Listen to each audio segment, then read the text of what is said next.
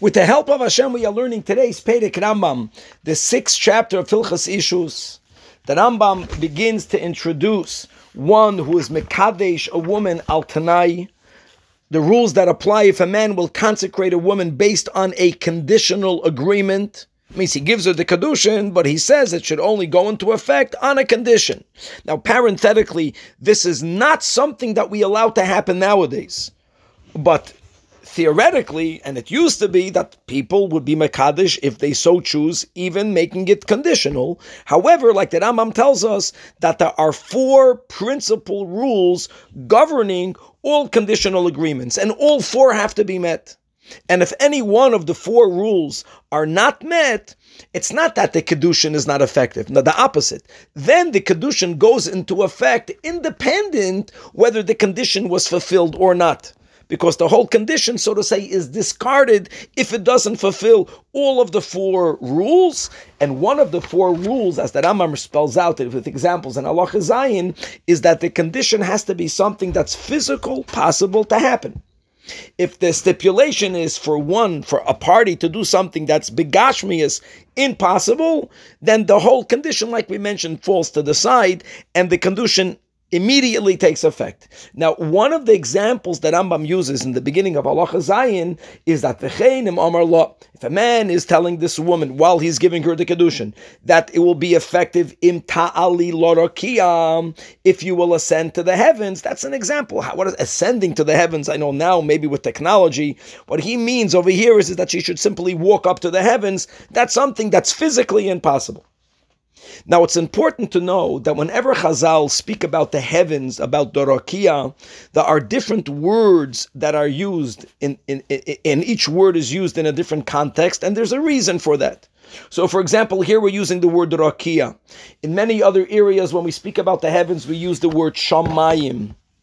And then there, are, there is a, a time where Chazal, referring to the heavens, use the word Maraim. Mara mean that which is exalted up on high. Now the Rebbe, as we have in Toiras Menachem Chelik Lamed, pages 77, pages 78, is speaking about how the word Maraim is used when we're speaking about Moshe Rabbeinu went up to the Maraim to receive the Torah. And the Rebbe in that contrasted why sometimes you have Maraim. That Rebbe pointed out the today's Perek, that here you use the word Rakia. That Rebbe points out other areas where the Chazal used the word Shamayim. And the Rebbe explains beautifully that Maraim, we're going to focus on the Maraim. That Maraim refers to the most exalted way that we can connect to God.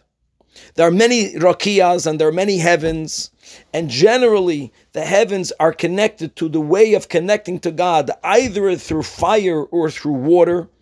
Right? There's a fiery love to God. There is sometimes the coldness that's needed for that in the world, which is not allowed to be done. V'chulei.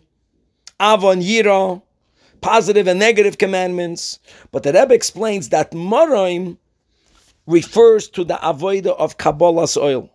Not that I love God or I am in awe of God, but to avoid where the I is irrelevant. What is relevant is what God wants.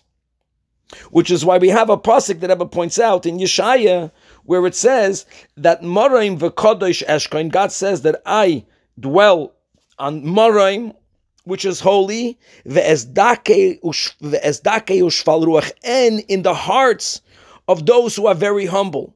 The humility here is the ultimate humility of Bechlal, putting one's eye completely to the side. And that's why we find, for example, that the Beis Hamikdash, which houses the essence of God, the loftiest of levels, is referred to here again, a pasuk in Yirmiyahu that Marai Mirishain, that which is Maraim, again, that which is exalted from the beginning, even, even from before the world was created, is Makai Migdashenu. So the ultimate heavens is taka the concept of Kabbalas ol and all of this chevres beruchnius. But coming back to the Perek Rambam, begashmius, we can't go up to the Maraim, we can't go up to the Rakia, we can't go up to the Shamayim. So therefore, it doesn't meet one of the four general principles, and therefore the condition falls to the side, and the kedushin does immediately take effect.